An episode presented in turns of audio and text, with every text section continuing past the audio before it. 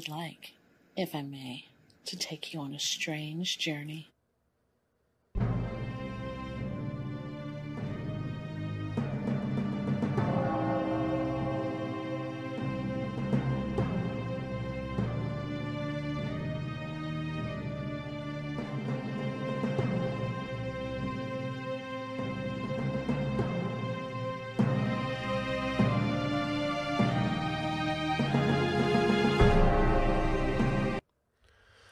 Welcome to Nine Cents, Nine Cents, a satanic perspective of our modern world, and I'm your host, Reverend Campbell. It's great to have you. It is July the 11th, and uh, got a pretty good show for you. In the Devil's Advocate, we're going to be talking about Satanists phase out, and uh, it'll make more sense once we get into it. In the Infernal Informant, Florida averages 3,380 plus new COVID 19 cases per day as the Delta variant surges, and India's most populous state seeks to promote two child policy. We're going to close it out with a bit of a fun one Fear Street. There's a trilogy of films, and they're good. it's on Netflix, and we'll get into it. Let me start here by clarifying as Satanists champion life, as this is all we've got. And we do everything we can to live as full and rich and vibrant of lives as possible. No one ever tells you the downside to living a long, healthy, vibrant life is that you have to watch everyone you love die. That's the downside to it. But, uh, trying to keep it together here. All right, so one uh I want to share one memory that's specific to Satanism before I move on with everything else. And that's that uh I think I think maybe my favorite collection of essays on Satanism is the uh the Devil's Notebook because it's so powerful. You know, so many great essays in it. And I think it was from the Devil's Notebook. I think. I mean, it must have been because that's the only one I had the time. But there's an essay in it that's talking about psychics. And it's talking about the psychic industry. And then there's this whole monologue about how if you were to call a psychic, you would deliver this monologue to tell how pathetic and sad and, and bullshit they are. So Gabe and I decided to call a fucking psychic and deliver this monologue to them. It was the most brilliant moment in my youth where we literally called into a, a, fucking psychic hotline and they're, you know, trying to be as positive and upbeat and everything as possible. And I literally am just leading, reading verbatim out of the devil's notebook, talking about how pathetic and sad their industry is and how fucking hollow it is. and uh, they're like, well, here, you know, they named the company. I can't remember now. We try to give positive messages. And that one little experience will carry me on for fucking ever. Thinking about this guy. Just sharing this wonderful moment of calling a psychic on their shit using the devil's notebook. It's fucking awesome. All right. Um, I, I seen some messages that are like from, from one one person post this. And they asked, "Can you be a Satanist and a Christian?" and my reply was, "No." And they said, um, "Oh gosh, let me pull up. No, I can't pull it up now." Um, like there was a response like, "Oh shoot, I thought you guys were all liberals." I thought, you know, I can be a Satanist and, and a Christian. And if you don't understand this premise, this is the damage that shit heels like TST do to this religion. They make you think that you can be and think and act however you want, and as long as you're liberal, you can be satanic, just like everyone else. And that doesn't benefit them. That just makes them look like a bunch of fucking tools that have no semblance of any meaning at all.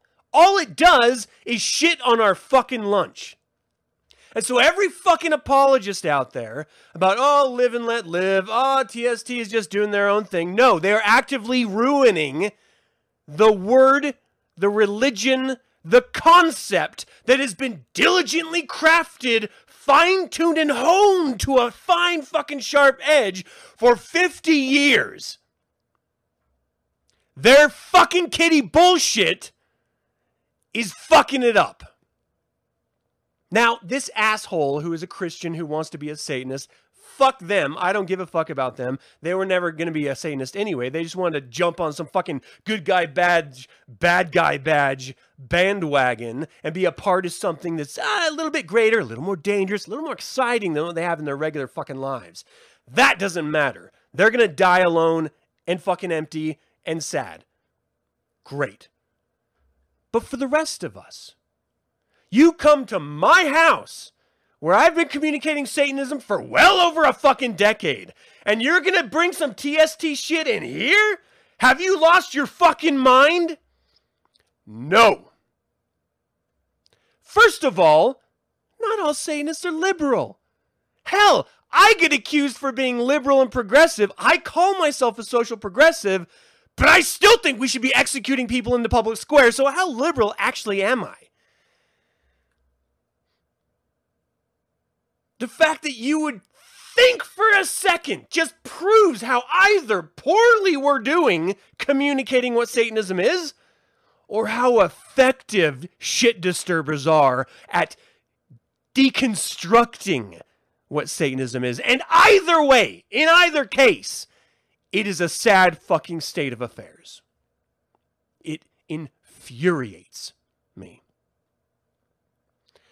And I'm not the only one standing out here trying to communicate Satanism. We have official agents, we have the uh, uh, administration, we've got people doing their damnedest for the past 50 years to clarify it. And no matter what we do, it's an uphill battle, and we'll never, never be in a position where we're like, job done.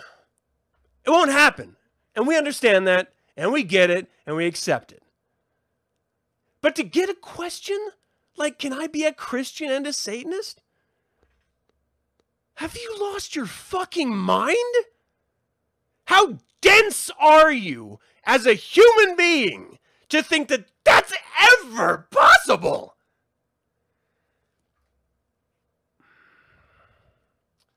No is the answer, in case you didn't know. All right. Fareed, thanks for joining live. Jason, good to see you. Silly Swastika, good to see you. Thanks for tuning in live. Uh, Gary, what's up, man? Vasiri, how you doing? Daniel, what up? Dog, how you doing, hon? Uh, Zachary, what up, my man? Let's see. James, great to see you. Jimmy, thanks for joining live. And Jameson, Sean. I think that's everyone. Uh, Ayow. I don't know how to say that. Uh, thank you guys for tuning in live. I appreciate you. I dig it. I like what you're putting down. Thanks for tuning in. This first segment is actually for all of you. It's framed a little bit differently, but it is actually for you. So let's dive into it. Devil's Advocate.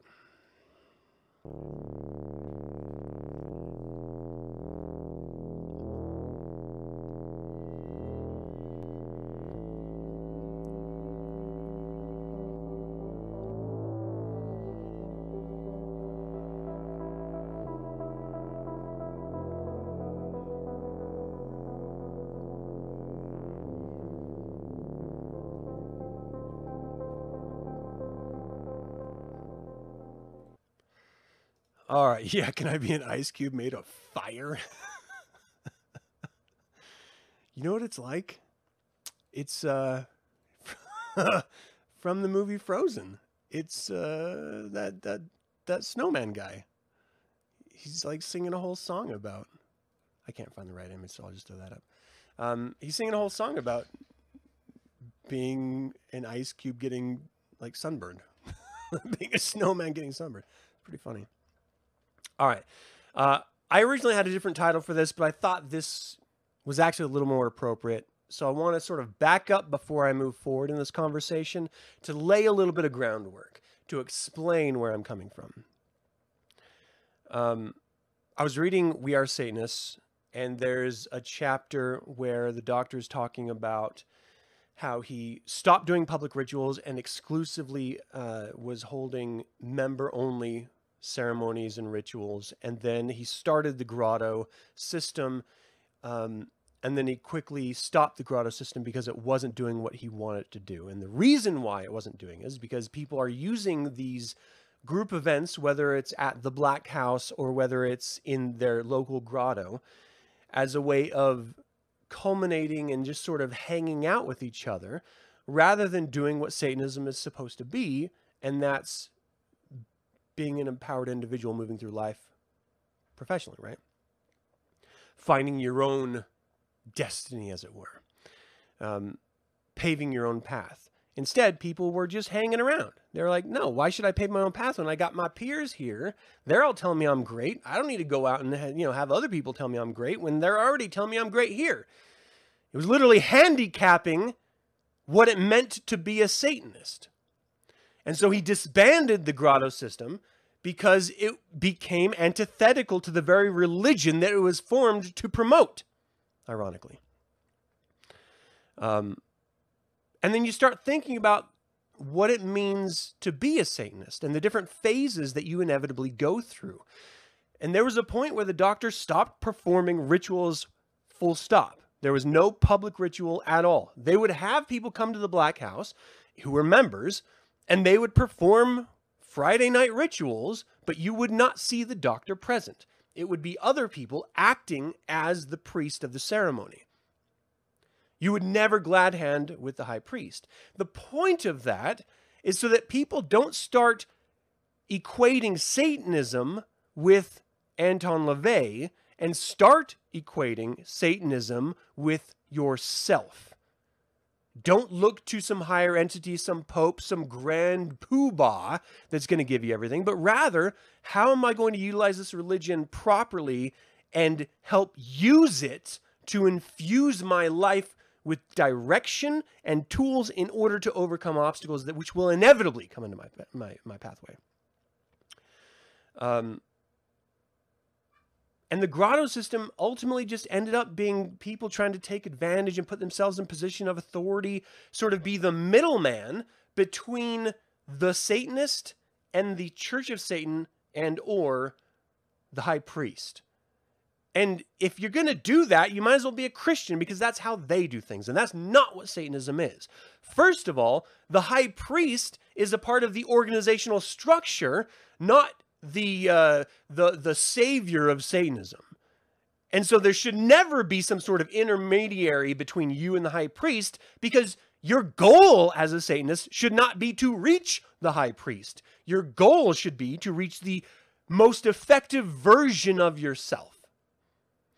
So as soon as the grotto system stopped focusing on the religion and accelerating the individual and instead started focusing on the community aspect of uh, some sort of satanic camaraderie, then it lost all of its purpose and they disbanded. For some crazy reason, which is explained, but it's not rational, they tried the social experiment again. So as the doctor started noticing that there were natural phases to certain Satanists that he would witness. They would come in because they discovered the religion. They started to become excited about the religion naturally. They wanted to share that excitement with others. But then they would move on to the next phase, and that's leaving the group and focusing on themselves achieving results. That is the next phase of Satanism after first phase. So he started seeing this naturally recurring phase of people coming in, getting excited, talking and sharing, and then applying. And as soon as he started realizing that the next phase of Satanism was actually the real phase of Satanism, he didn't want any part of that first phase anymore. He not only shut it down himself without doing any more public rituals, but he also shut down the system that was perpetuating it, the grotto system. He wanted to see Satanists actually apply the religion, not just stew in its the wart of other Satanists, you know. Ironically, we see that every single day. So, why am I talking about this now? Why am I bringing this about? Because I've been speaking to Satanism through this specific show, Nine Cents. Um, I had a hiatus. I did five years, took a hiatus, then exclusively wrote essays, and then produced Speak of the Devil, and then jumped right back in a couple years ago with Nine Cents. Or last year. I think it was last year. um, so I've been communicating Satanism for a decade now in one form or another. And I see people coming in, they discover the religion, they discover my channel, they get wildly excited, they start communicating with me fervently. They're emailing me and they're, you know, wanting to share ideas and and wanting to be involved. Um, they're showing up in the chat and it's just this beehive of excitement. And then they just sort of disappear and they move on. And I kind of like that. And and I, I want to put a pin in this because I don't want people to think I don't want to see recurring names or faces. But every once in a while, these people that were so incredibly excited and they just sort of fell off my radar, they come back and they just show up randomly in the chat and they're like, "Hey, just thought I'd check out the show. How you doing?" And that's great because then I know for a fact that this phasing out system is real. People find out about the religion, they're wildly excited about they try to latch onto every aspect of it, and then they go apply it. And I love that. Now, the way that Nine Cents differs from a grotto system is that we're not doing what a grotto would do. Uh, we're not holding group rituals. We're not holding hands and sort of gathering in this community sense. It's literally once a week we get together for about an hour and we just sort of talk about, if not Satanism, then world events and entertainment. And literally that's it. And you in the chat can inter- engage with each other and stuff and share your ideas and thoughts. So this is very much not the same thing as a grotto. I don't want to equate the two. But I do want to say that I've witnessed the same audience experience that the doctor experienced in his grotto system. And that just proves the reality of the point is that this religion was not made for us to huddle in masses and hold each other's hand in glad hand and say, it doesn't matter if your boss or no one else out in the world likes you. We think you're the best Satanist ever, so good job. No, we're discerning, demanding individuals. If you don't hold up, we ignore your ass. We're not going to be focused on you at all. At best, we may glance at what you have to offer, and if it's not valuable to us, we move on. And we're applying this religion the way it should be, not like a grotto, but as individuals.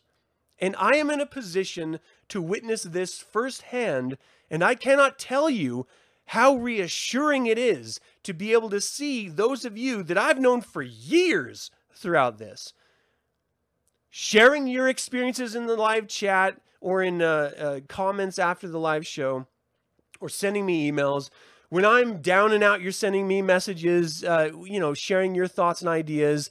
If I share something that I'm excited about or talk about a topic that you find exciting, you're reaching out and you're letting me know. I easily, if only having the access to Satanists online slash in social media, would have become disillusioned with this religion full stop. I would have thought that Satanism is only social network Satanists. And I am so incredibly encouraged to know firsthand that it's not. It's not. The religion is not its members. The religion stands on its own two feet. Members may lean against it, may identify with it, may take some of the tools from it, may, may connect with it. But then they go off and they actually achieve their own versions of real world success. And being able to be in a position, albeit small, I'm not fooling myself, but to see that firsthand,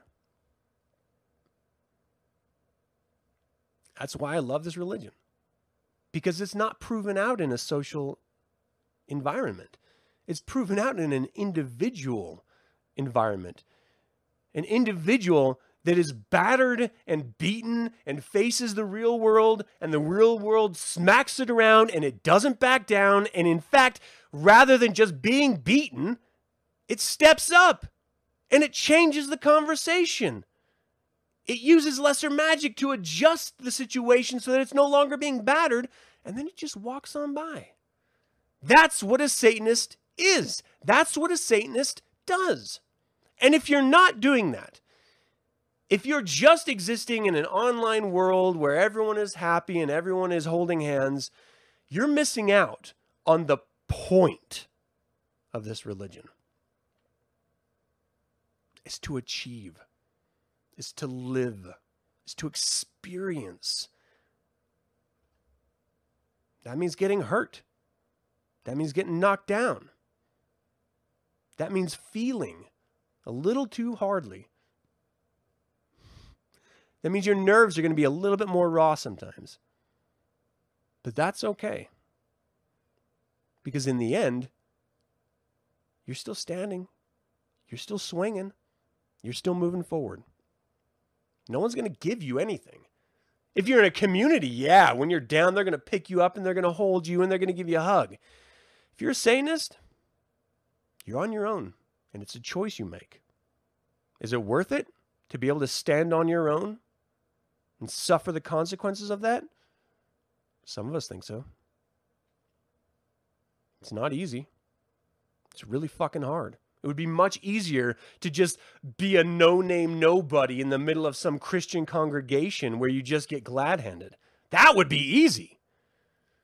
But to stand in defiance of that, championing what it actually means to be a human. So anyway, I guess I guess this entire segment should be rounded out in a way for me to tell you that I see you. I appreciate what you're doing. This actually sounds like glad handing. Fuck.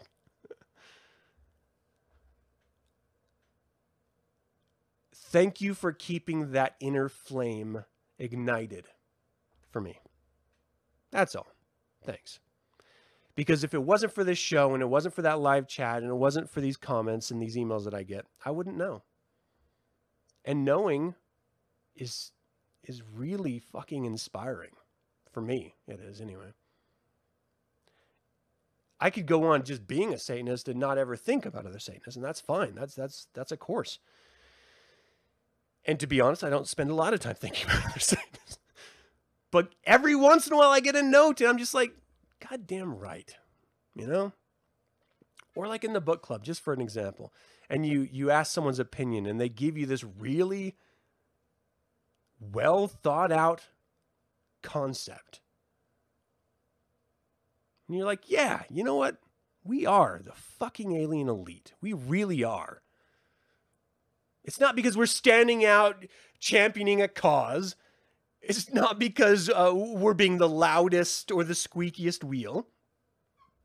It's because we're actually thinking critically and we're acting in life. I don't know. It's refreshing.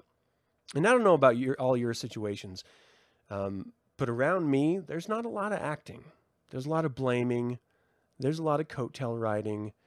There's a lot of just sort of sitting back and trying to game the system. There's not a lot of people fighting. Not right now. But there is out there. God damn it, that's what's great about this religion. Anyway, thanks. All right, let's do a little infernal informant.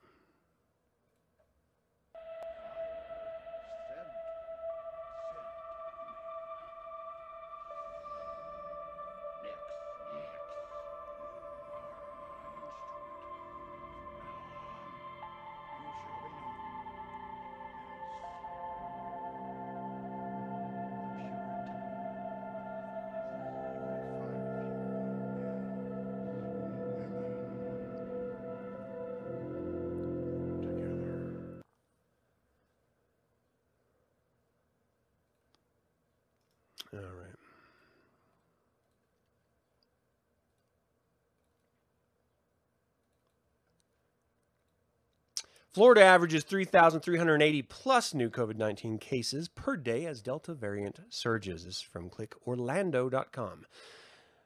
As the country is seeing an increase in COVID 19 Delta variant cases, Florida is seeing a jump in overall coronavirus cases and a higher positivity rate. The Centers for Disease Control and Prevention projected data shows the Delta variant now accounts for more than half of all cases in the U.S. for the week ending in July 3rd. The Delta variant, first identified in India, is considered highly transmissible and has raised concerns that the country will not be able to continue easing COVID 19 restrictions as quickly as planned. The state saw a positivity rate above 5% last week for the first time since May 10th. And Orange County reported a positivity rate this week of nearly 6%. Orange County Mayor Jerry Dermings Demings said the Delta variant shows the numbers are not trending in the right direction. Health officials, I imagine him like stomping his foot.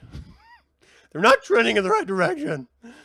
Uh, the state's uh, pos- um, oh, hold on. Health officials in U- Orange County are concerned as the county has 40 confirmed cases of the Delta variant, though Dr. Raul Pino of the Florida Department of Health says the number could be higher. He, like many other officials, are urging vaccinations to help reduce the spread of variants and said about 40% of the country's population remains unvaccinated. 40% remains unvaccinated. We're going to have a pandemic brewing in unvaccinated people, and then we're going to have about 60% of our population protected, he said during a weekly update. I want to stress this line because I thought it was probably the most beautiful line of this entire article. We are going to have a pandemic brewing in unvaccinated people.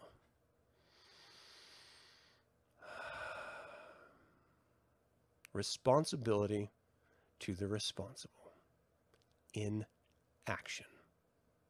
I love that.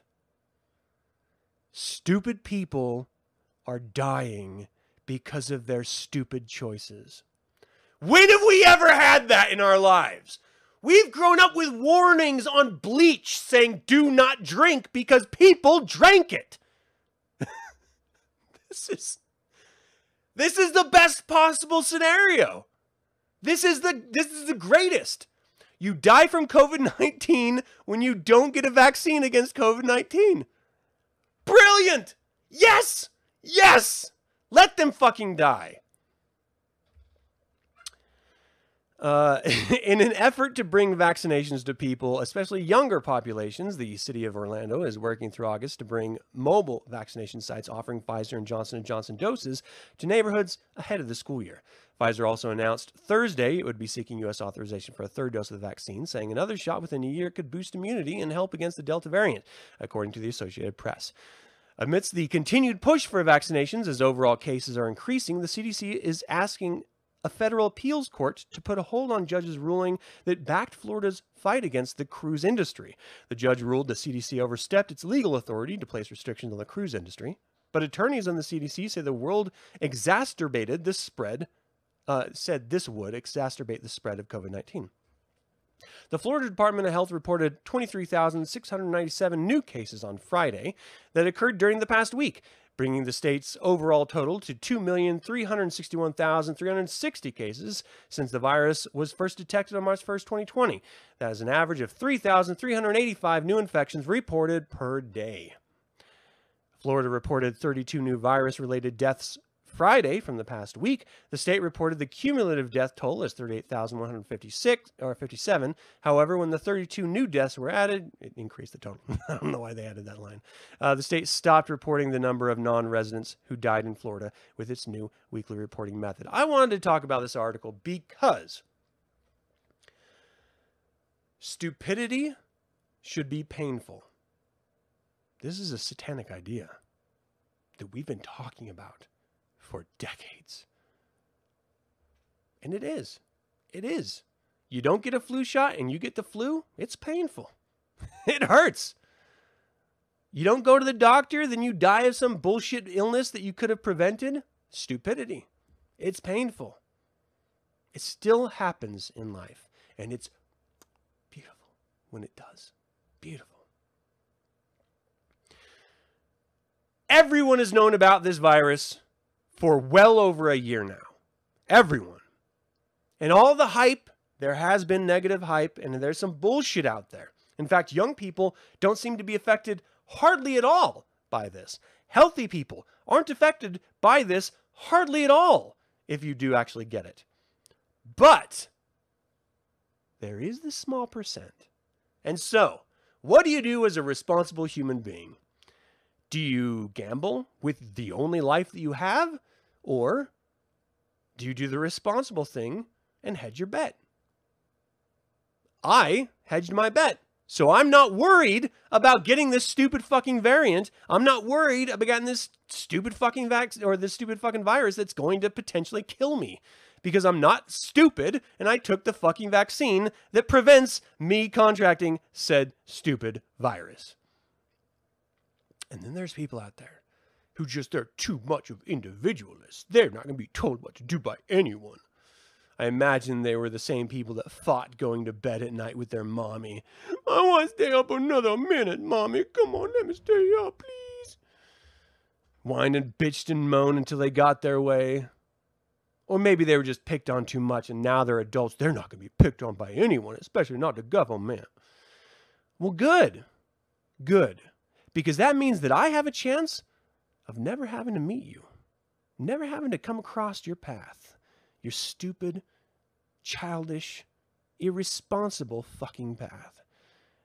I'm going to live, and you have a chance of not. And I like that. I like that a lot. I've often looked at, and I, I, mentioned this in, in a show last year when we were sort of the heat of the pandemic, that even though it kind of sucks, it's kind of cool.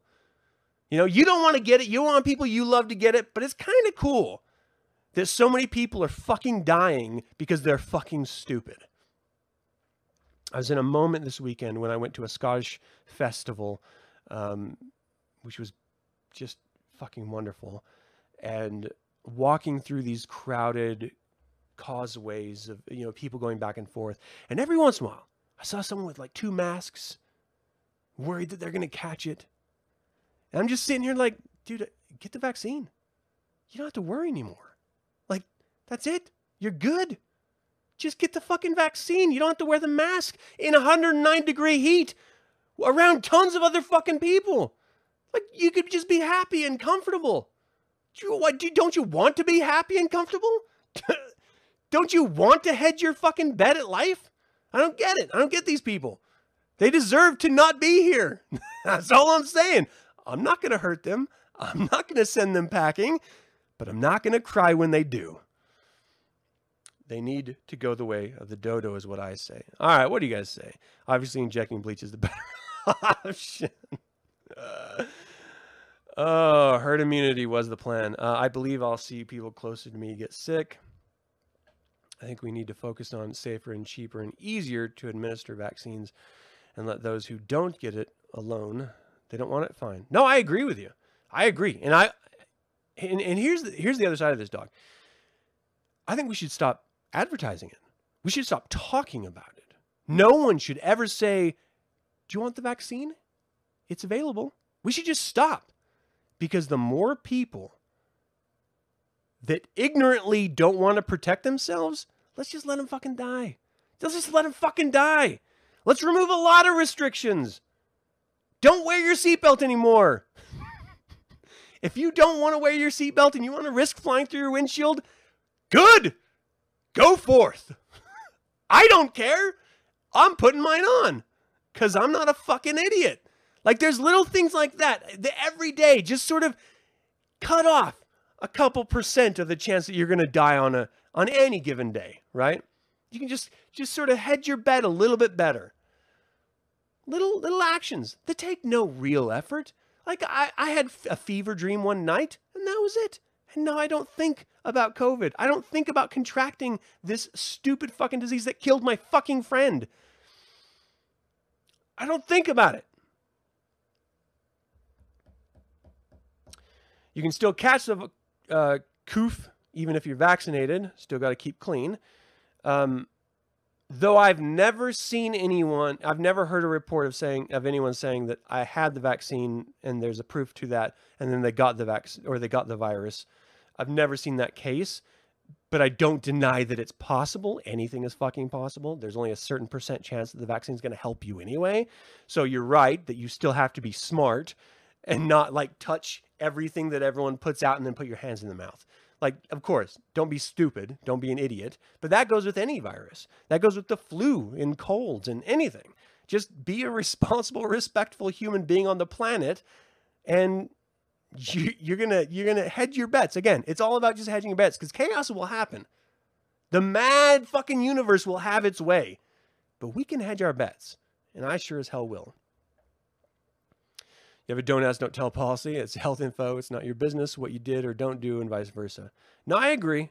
I, I mean, to be honest, if I knew that you didn't have a vaccine, it would not matter to me to have you over for a barbecue as an example, or to share a glass, a drink with you, for example, because I have had it.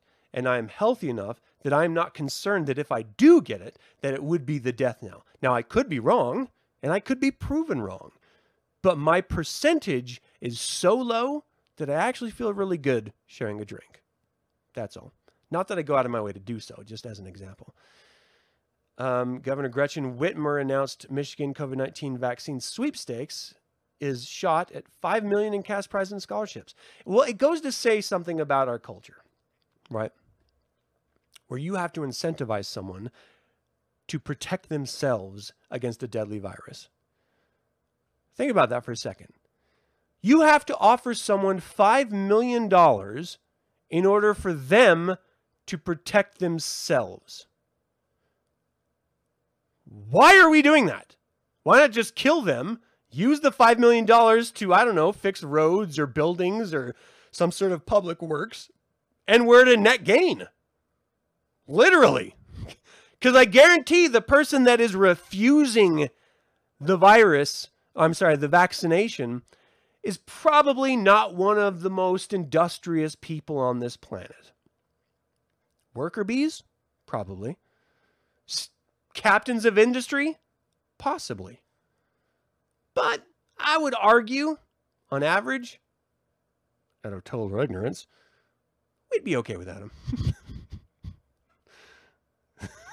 it's just I don't I just don't care about people. That's really what it comes down to.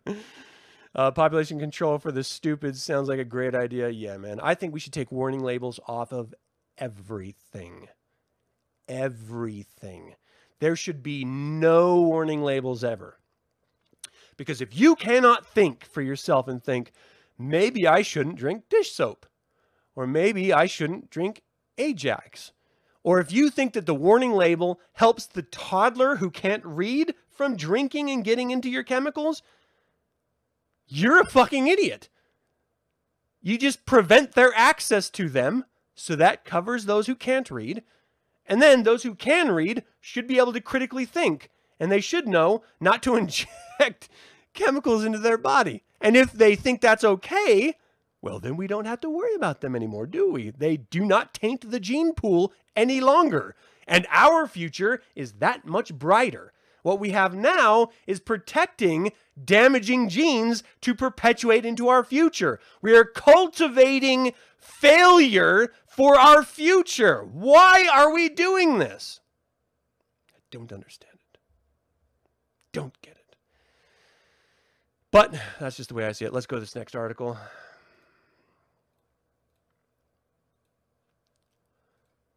Uh-huh. And this is just sort of a a wonderful case study. India's most populous state seeks to promote two child policy. This is from Reuters. India's most populous state. Okay, I'm going to have to say a lot of Indian names, and I'm going to pronounce them incorrectly. So be prepared.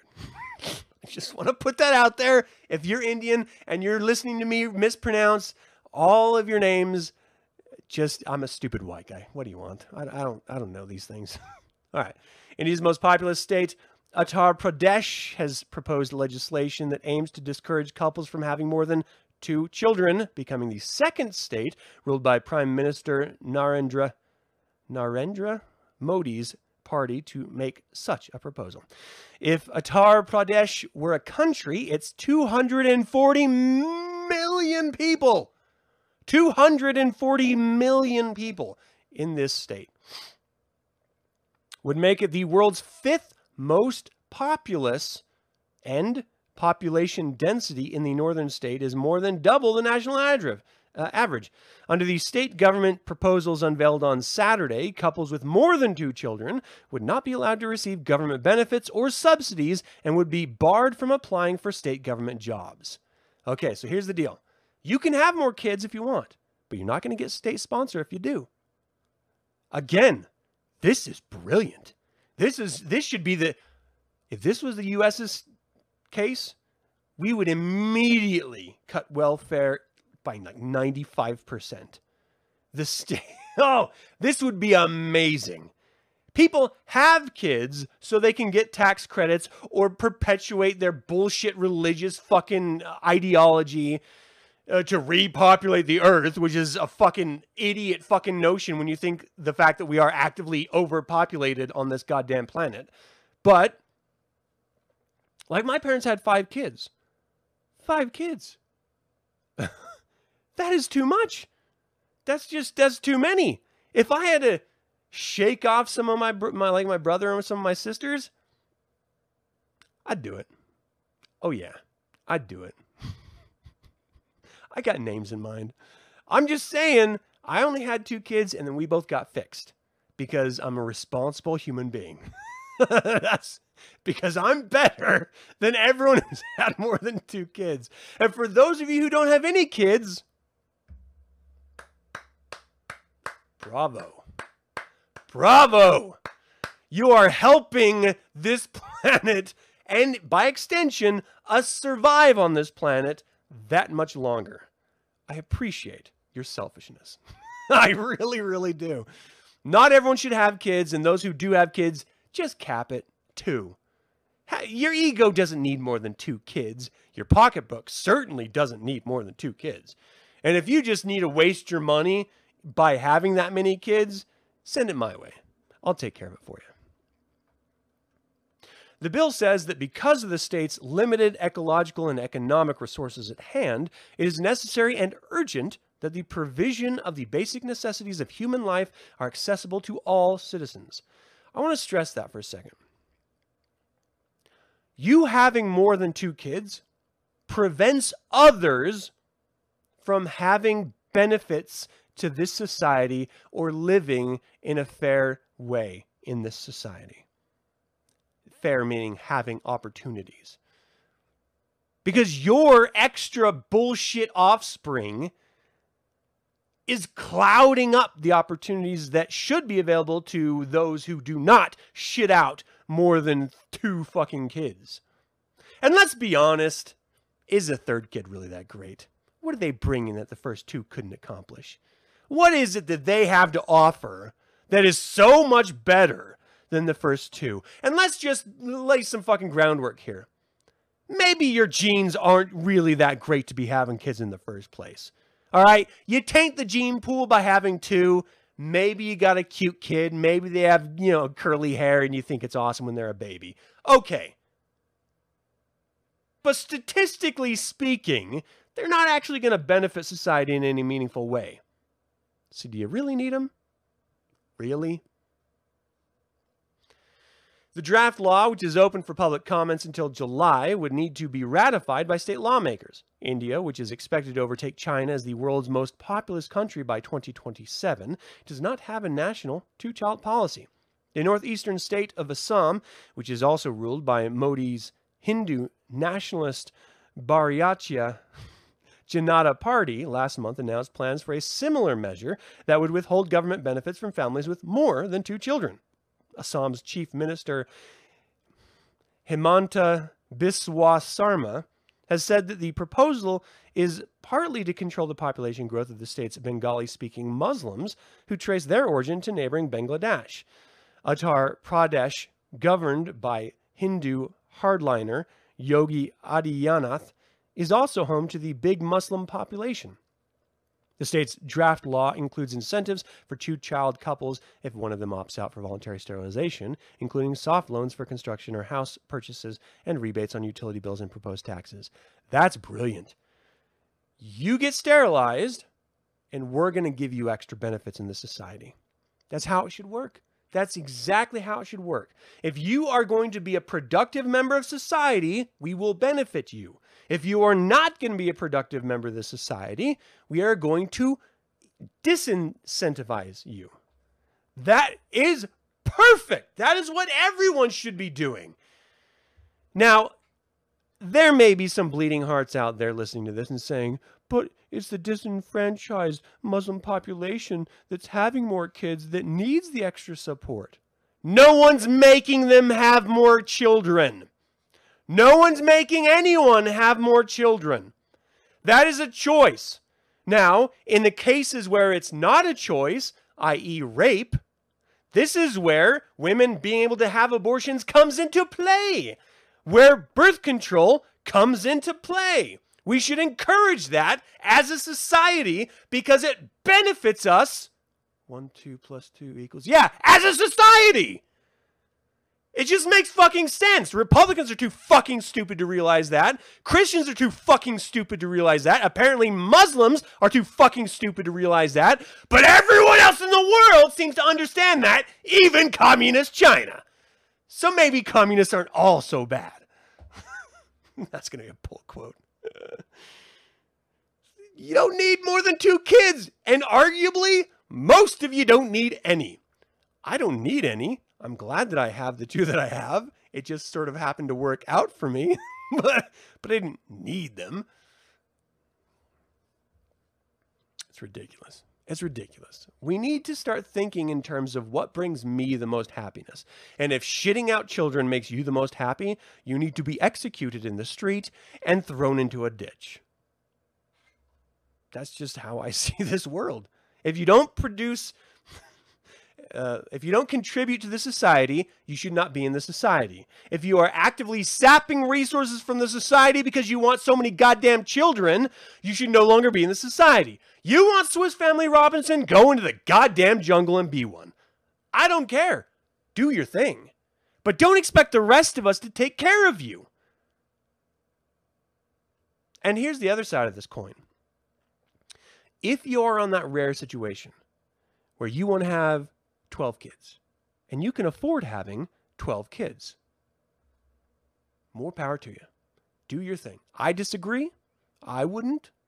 But that's awesome. If you can afford it, do your thing. I don't care. Because you're not sapping resources from society. But if you are, if you are, we need to nip that in the bud. Now, we raised a bunch of uh, hullabaloo, rightfully so, when we were force sterilizing indigenous peoples. But maybe we should start forced sterilization again for those who can't seem to stop having children. Now, I'm not saying it would be an easy decision to make. I'm not saying the line about who falls on which side is going to be a good, easy, simplistic line. I'm just saying, maybe we consider it. And people bitch about me about being too liberal. That's the thing. That's what drives me insane. These fucking people, man. All right, what do you guys say? Your grandparents had 11 kids. That is the most Irish Catholic thing I've ever heard today. they were Catholic, right, William? They had to be Catholic. That's an Irish Catholic thing. Uh, United States population isn't very high compared to China and India. Well, no, it's definitely not. Uh, by way to combat welfare here is uh, to find companies that a certain percentage of their employees go on assistance. What? What? Best way to combat welfare here is to fine companies that a certain percentage of their employees. Oh, I see what you're saying. Like people who work at Walmart and they're working minimum wage and they can't afford to actually live, so they go on welfare in order to pay for that. Yeah, I understand what you're saying. Um, I think that should be a part of it as long as they're not actively working against their own state. You know what I mean? Like if if you're fighting to survive, you shouldn't have any kids period because you cannot take care of them. You can't afford to take care of yourself. You can't afford to take care of kids. Don't have kids. If you can afford to take care of yourself and you cannot budget to be able to take care of kids, don't have kids. Now, again, people have un you know, they become pregnant and they don't want to get rid of it. Okay, that's fine. But then you have to step up. You have to work harder. One job doesn't cut it, then work two. It's not easy. Our ancestors did it. It was your choice. You have to live with the consequences. Now, if companies are not paying minimum wage or the minimum wage they're paying is so far below the national average in order to survive, well, then that's a societal issue that we're facing right now. And we are facing that issue right now. And it's being dealt with. And I do think corporations, I agree with you, I do think corporations need to um, be taxed or fined or penalized in some way if they're not benefiting those who prop them up, their employees, you know, the people who are working and doing the, the, the hard work on a day-to-day basis. They're not, they're not paying them enough to be able to live in the state in which they are uh, working, then yeah, they should be penalized for sure. But, but, but there has to be personal responsibility here as well. It's got to be. It's got to start with personal responsibility, and then it's got to double up over to uh, the corporate side of things. It's got to be a joint effort. It has to be. Least that's how I see it. The entire planet should thank you for choosing to never have kids. Thank you, Sean. Thank you. um, needs to introduce it in a way they can accept it. Until being a productive member of society means including ideological leanings, only Christians are useful kind of thinking will kill us all. Huh. Until becoming a productive member of society begins to include ideological leanings. I don't I don't I don't understand that. I don't think I don't care what religion you are. If you contribute, then then I'm then I'm fine with you. Like you, know, you pay your taxes, you you provide some form of service for someone in society, then good on you. Do your thing. Do whatever you want. Be a Christian, be a Muslim, be I don't I don't care. Be a spaghetti monster follower. I don't fucking care. But don't expect me to take care of you if you're not actually putting the effort. You know what I mean? Like that's the thing. and right after you said delete the um, unfortunately, we live in an egalitarian society, which completely goes against the Peter principle and promotes nothing more than a society of mediocrity. Yeah, Jameson, um, I'm afraid that you are absolutely right. But um, I have nothing to add. You're right. You're right. See a lot of social service crutches in Canada, so it's a problem both sides. Good, good, Lazarus. I'm glad that you guys uh, over in hockey, t- hockey country are suffering as badly as we are in gun country. Standardizing tests for human breeding with a physical and reversible from birth control without hormonal interference. Uh, well, I mean, you know, we live in a society that that prefers to teach abstinence rather than safe sex. So, arguably, and good argument, we should no longer exist as a society. Like, we have thrown the fucking death nails in our own coffins. We are the reason that we are sub. We're doing this to ourselves. And this is the worst part about all of this. When we think of these global problems that we're having and you start bringing it down to the local level, then you start realizing that we're we're doing this to ourselves. We're poisoning ourselves. We're harming ourselves. We're making rules hurting ourselves. Like it's it's us. We're the ones doing it. How insane is that? We created a society and we perpetuate that society that actively works to break us down. And then we have the gall to complain about it. And then, to top it all off, when we have the slightest opportunities to change the system that's pushing us down and grinding down our spirit, we sit home and fold our hands together. Meh, no one listens to me. I'm just gonna, I'm gonna sit here and jerk off because at least at the end of the day, I have something to show for it. That joke that George Carlin fucking wrote is probably the most damaging joke to our society. We are the reason that we are hurting, and we are the reason why we will continue to hurt. Because we're too fucking stupid as a species to use a little fucking critical thinking and common sense to fix our shit. We're too stupid. Satanists included.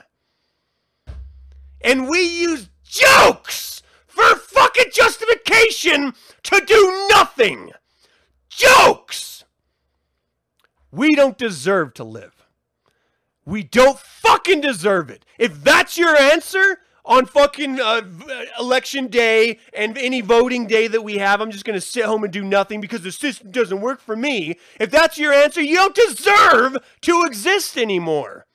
Because you're actively part of the problem. Ah.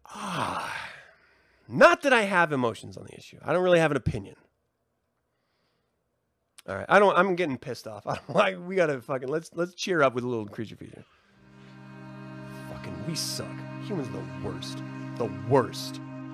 The fucking worst. We kill dolphins, the most majestic and innocent creatures, so we can have canned tuna. No one in the history of the world has ever thought I would rather kill dolphins so that I can have canned tuna than not have canned tuna. No one! And yet we continue to do it. We're the we're the worst. We eat the most arguably the most intelligent sea creatures under the fucking ocean level, octopus, because it's exotic. Ooh, we can fry their little tentacles and it looks like a curly fry. Nom, nom, nom. Meanwhile, they're the most intelligent fucking creatures on the ocean! And we just eat them because it's a fucking. It's a cool thing to do. Fuck! Humans don't deserve to fucking be here. We we fucked up this place so much. I I don't know why I'm getting all heated about this because it's not like it's new. I'm just getting really mad for no fucking reason. All right. Let me collect myself for just a second. Oh man. It's hot in here. Is it hot out there? God. Good news.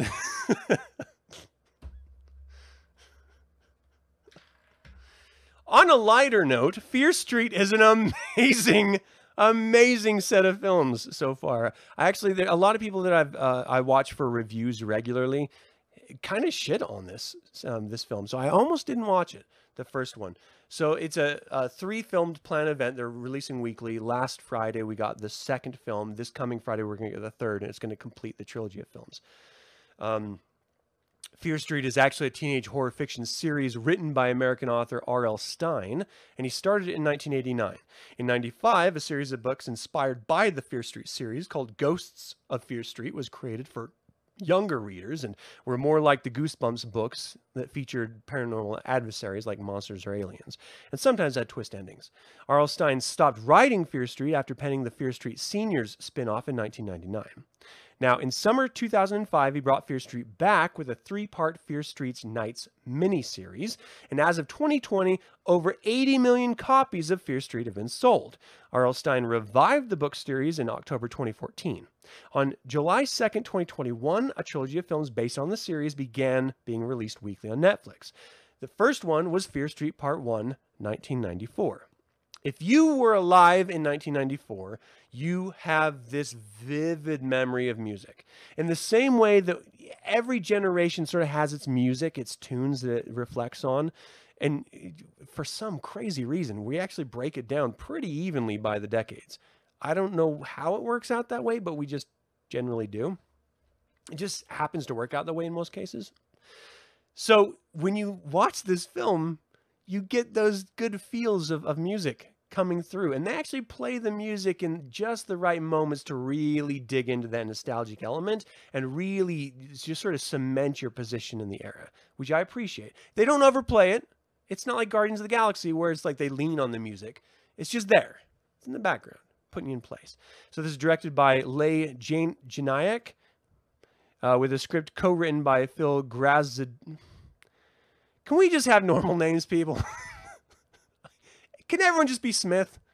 I'll be Adam Smith if you'll just be Phil Smith instead of Phil Grazidai. Grazadi? Graziati? Fuck. and uh, Gen- Genaic. From an original story by Kyle Killian, Chrysidai and Genaic. Stars. I'm not going to read all these stars' names because I can't fuck. I can't. For some. Why. Smurf. There it is. That's right, William. Everyone is Smurf from now on. Kiana Smurf, Olivia Smurf, Benjamin Smurf, Julia Smurf. I, there's a lot of really great actors in this. Uh, the film follows a group of teenagers in Shadyside, Ohio, who are terrorized by an ancient evil responsible for a series of brutal murders that have plagued the town for centuries. I love shows that start off as if it were a Scream, sort of just generic slasher, and then twist stuff on its head, the sort of the lore, the legend on its head. Instead of it just being a slasher for slasher's sake, no, there's a history here, and it goes back years and years and years to witches. Ooh, you already got me hooked. I'm into witches. Let's do this. Let's find out where this fucking rabbit hole leads this first film is great. It sets itself up as this just traditional slasher. And if you love horror films, that's not a bad thing. And you're just sort of enjoying the witty 1994 opinions. And sometimes some of the actors come off a little bit harder than you think they probably should in a scene. But you forgive it because you're just enjoying the slasher side of the film. So it's not great, but it is good until that final act. And just when you think you have it all worked out and everything, all the, the best laid plans are going to be fucking uh, realized brilliantly, holy shit, do they change it? I'm still angry about the end of the first film. Two weeks later, I'm still angry about it. That's how good I thought it was. It took everything that I loved about it and twisted it to make me hate it, but by hating it, appreciate it. It's like someone punches you in the face and you never saw it coming. You're just like, I can't even be mad at that. I kind of should have seen it, but I'm tipping my cap at that punch. Good job. You got me. That first film got me. Okay. But that's not it. It gets better. They come back for a second film. So, Fear Street Part 2. This is 1978. It's set in a camp, so you're immediately thinking Friday the 13th. And the setup is kind of that or uh oh jeez. All right, never mind. I was going to do some other camp references, but I can't remember the goddamn name. Um, basically, your camp horror film setup, right? Is really sort of ridiculous tropes that everyone expects, except it's mean. It like right off the bat, they start the second film, and it is like so aggressively mean. You want to walk in and beat up little girls. That's how bad it is. I dare you to watch this and not want to beat up the black haired girl. I'm putting it out there. dare. You tell me if I'm wrong, but I know I'm right. Um, so the film centers on a group of teenagers in Camp Nightwing who must first come together to survive a possessed counselor's murder spree. So in this one, so the first setup is that people are being possessed by some ancient something, uh, making them actually return to life to murder people, right? So it's a supernatural thing.